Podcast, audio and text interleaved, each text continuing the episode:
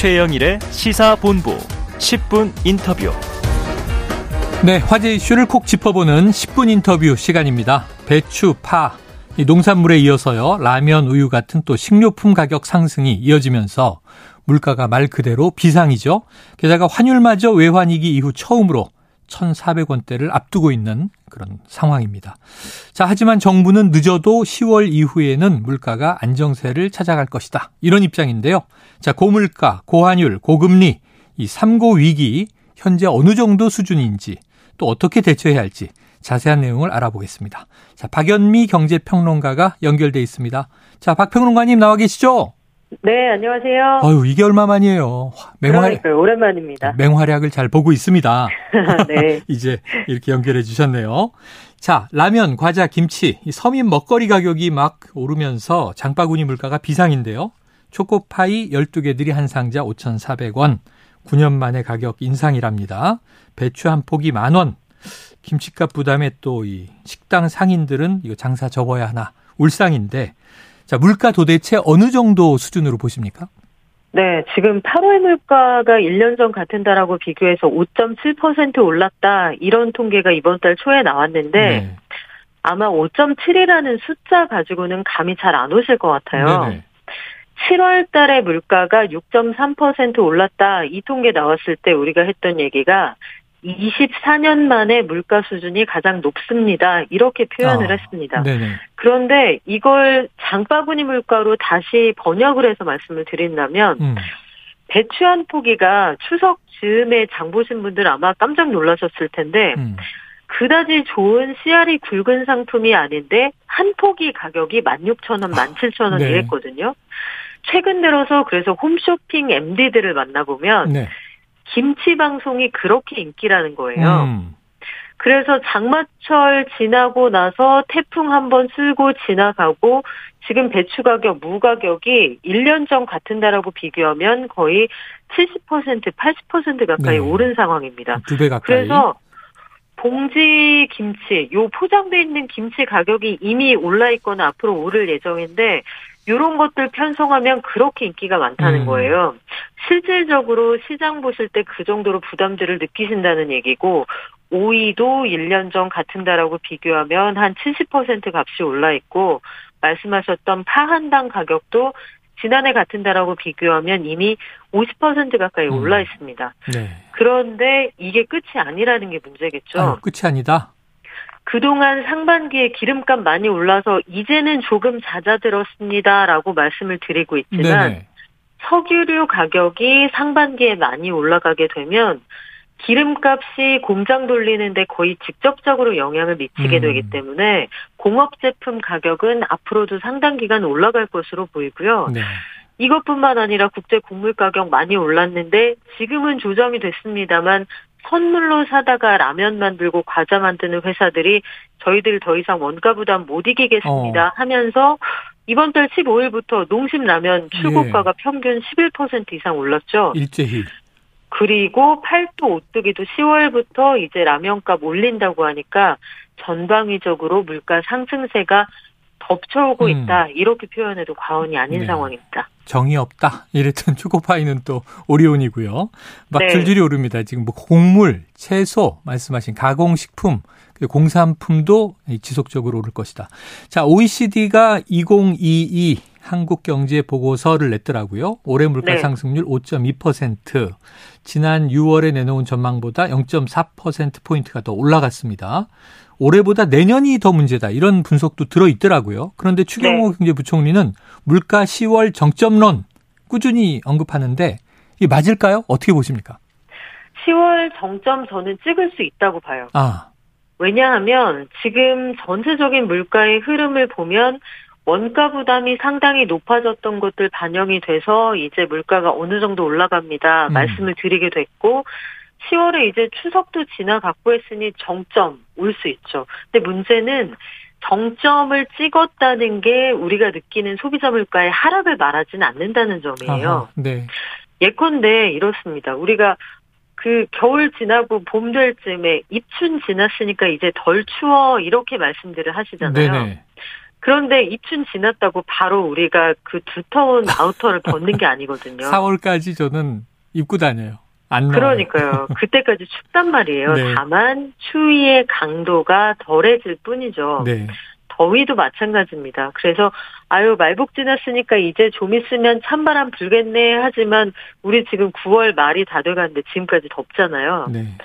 물가가 정점을 찍는다는 건 굉장히 극단적으로 물가가 올라가는 그 한 순간이 지나간다는 뜻이지 장바구니 물가가 실질적으로 떨어졌다 이걸 체감한다는 뜻은 아닙니다. 네. 그래서 상승폭의 둔화를 이야기하는 거지 고통지수의 현격한 개선을 말하는 게 아니라는 음. 점을 전제로 한다면 정부가 이야기하고 있는 10월 정점론은 현실에 부합할 가능성이 있다고 봐요. 다만 네. 환율의 상승세가 좀 진정이 돼야 할 테고 이게 결국은 수입 물가를 좌우 하게 되니까요. 네. 그리고 사실은 푸틴이 이 천연가스 가지고 어디까지 목리를 부릴 것이냐 이게 네. 하반기 이후에 우리 물가에도 상당히 영향을 미칠 것으로 보입니다. 그렇죠. 유럽이 또 에너지 대란이 나면 우리도 만만치 않아질 것 같은데. 자, 이제 정점은 찍더라도 체감, 온기는 바로 오진 않을 것이다. 자, 네. 환, 환율 때문에 물가 정점의 시기가 늦춰질 수도 있다. 이런 전망도 있습니다. 고물가에 이어 고환율도 지금 심각한데 오늘 환율은 1,490원으로 개장을 했더라고요. 네. 자, 환율의 주요 지점으로 볼 수 있는 게 1,390원대다. 박병호 네. 의원님이 말씀하신 걸 제가 봐서 어떤 의미입니까? 1390원이라는 숫자가 굉장히 의미가 있었던 건 네. 1390원 위로 올라가는 순간 1400원 이후에 천장이 열리기 때문이에요. 아이고. 이게 마치 그 사람의 몸무게가 늘어가 늘어나는 그런 단계하고 비슷하다고 보시면 될 텐데 네. 왜 중년 이후에 보면 내가 20년 동안 이 앞자리를 유지했는데 앞자리가 달라졌다 이런 말씀들 가끔 하시잖아요. 제 얘기를 하시네요. 네. 이게 참 씁쓸한 얘기인데 어느 수준의 범위 안에서 관리가 될 경우에는 회복 탄력성이라는 게 경제에도 존재합니다. 음. 그래서 환율이든 물가이든 우리가 심리적으로 저지선이다. 이 보이지는 않지만 시장에서 긋고 있는 그 선 안에서 조절이 된다고 하면 네. 그러면 우리가 상황이 개선됐을 때 빠르게 일상적인 수준으로 돌아갈 수 있을 거라고 예상을 하거든요. 음. 하지만 1390원을 넘어섰다. 이후에 지난주 상황을 잠깐 복기를 해보면 네. 15일에 1399원까지 올라가고 네네. 16일에 정부가 강력히 개입한 것으로 추정되는 물량 출회 이후에 1390원 선으로 간신히 내려오거든요. 음. 이런 상황들을 볼 때 만약에 정부가 이른바 실탄으로 개입하지 않았다라고 어. 하면 우리는 1,400원대라는 환율을 이미 봤을 수도 있는 상황이죠. 네. 그러면 1,390원 이후의 상황은 이게 환율이 올라가는 기세가 무섭다 이렇게 표현할 수 있는 상황이어서 음. 1,390원 이전과 이후의 환율 전망은 상당히 달라질 수가 있습니다. 네, 이게 한 1,350원 갈 때요. 1,400원 시대 대비하라 이런 얘기가 나와서 에이 정말 그랬거든요. 근데 그러니까요. 지금 1,500원대 얘기를 하는 전문가들도 있으셔서 일각에서는 이 원화 가치 하락이 이미 위험 수이고 IMF를 소환해야 한다. 우려도 나오는데 이 박평로가님 어떻게 보세요? 그런데 걱정되는 상황은 분명하지만 우리가 외환위기 당시나 금융위기 당시를 떠올리기에는 좀 성급한 측면이 있는 음. 것이요. 일단 우리가 가지고 있는 이 지지대가 든든합니다. 네. 외환 보유액이 충분하냐 그렇지 않느냐 일각에서 논란이 있습니다만 네. 뭐 일단 결론부터 말씀드리면 4,300억 달러 이상의 외환 보유액 한국 돈으로 환산하면 600조 원이 넘거든요. 음. 이걸 부족하다고 말하기는 어렵고 다만 일각에서 IMF 기준이나 OECD 기준으로 볼 때 우리 이거 좀 부족하다라고 주장하는 건 우리 경제의 체력을 충분히 고려하지 않은 계산법입니다. 네네. 그래서 이거는 내수 비중이 높거나 경제 규모가 작은 나라들의 경우에는 달러 벌어오기 힘들고 경제 성장이 주춤하니까 이 정도 쌓아 돌아야 하는 얘기인데 음. 여러 가지 조건에 비추어 볼 때 한국의 외환 보유액이 부족한 수준이라고 보기는 어렵고요. 네. 다만 최근 들어서 원화 가치의 하락세가 지나치게 가파르다. 음. 이건 분명히 우리가 경계할 부분이 있거든요. 네네. 결국은 수출 잘해서 무역 수지 적자 극복하고 경상 수지 적자 가지 않도록 하는 게 우리가 현 상황을 극복하는 가장 좋은 방법인데 요 수출이 참 만만치가 않을 것 같기도 합니다. 아, 기반은 튼튼한데 페달을 또 네. 열심히 돌려야 되는군요. 자, 그러면 세계적으로 좀 한번 비교를 해 주세요. 이 미국은 소비자 물가가 두 달 연속 하락하고 있음에도 불구하고 지금 이번 달 말에 연준이 야, 뭐 최고 1%포인트, 이른바 울트라 스텝 단행할 것이다. 이런 전망 나오잖아요. 어떻게 보십니까? 네. 1%포인트까지 가지는 않을 것 같아요. 음. 개인적으로. 뭐 결정이 나와 봐야 알겠습니다만, 이제 이번 주 목요일이면 우리가 우리 시장에 반영이 될 테고, 수요일 밤에 우리가 이 소식을 듣게 될 텐데, 네. 음, 미국에서 소비자 물가 상승률이 41년 만에 가장 높다. 이 소식을 들으시면서 야 이게 실화냐 이렇게 느낀 네네. 분들 많으셨을 거예요. 0.75% 포인트 가능성을 현재 미국의 증시 또 환율 전문가들은 그렇게 보고 있습니다. 8대 2 정도로 지금 의견이 나뉘는 상황인데 음.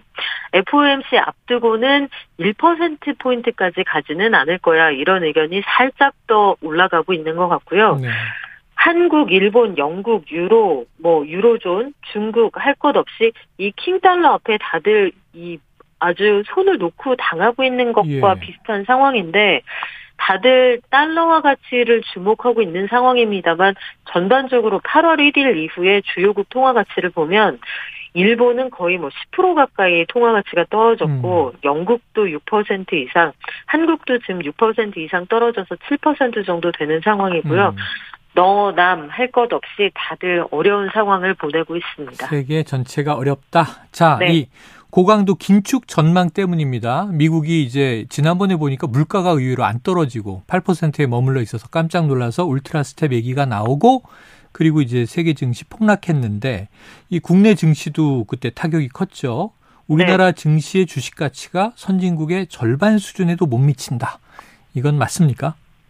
어, 우리가 좀 저평가 받고 있는 건 맞아요. 네. 한국의 경제 체력을 생각하면 좀 섭섭한 대접인데, 올해 들어서 코스피 지수에서 시가총액이 324조 원 증발됐습니다. 오, 네. 그런데 올해 상황이 굉장히 그 불리하기는 했죠. 일단 원달러 환율이 가파르게 올라가고 이 상황에서 코스피 지수가 유지가 된다고 해도 외국인들 입장에서는 아, 이거 달러로 환산하면 앉아서 손해를 보는 상황이니까 환율이 무섭게 올라가면은 떠나갈 요인이 충분히 되거든요. 네.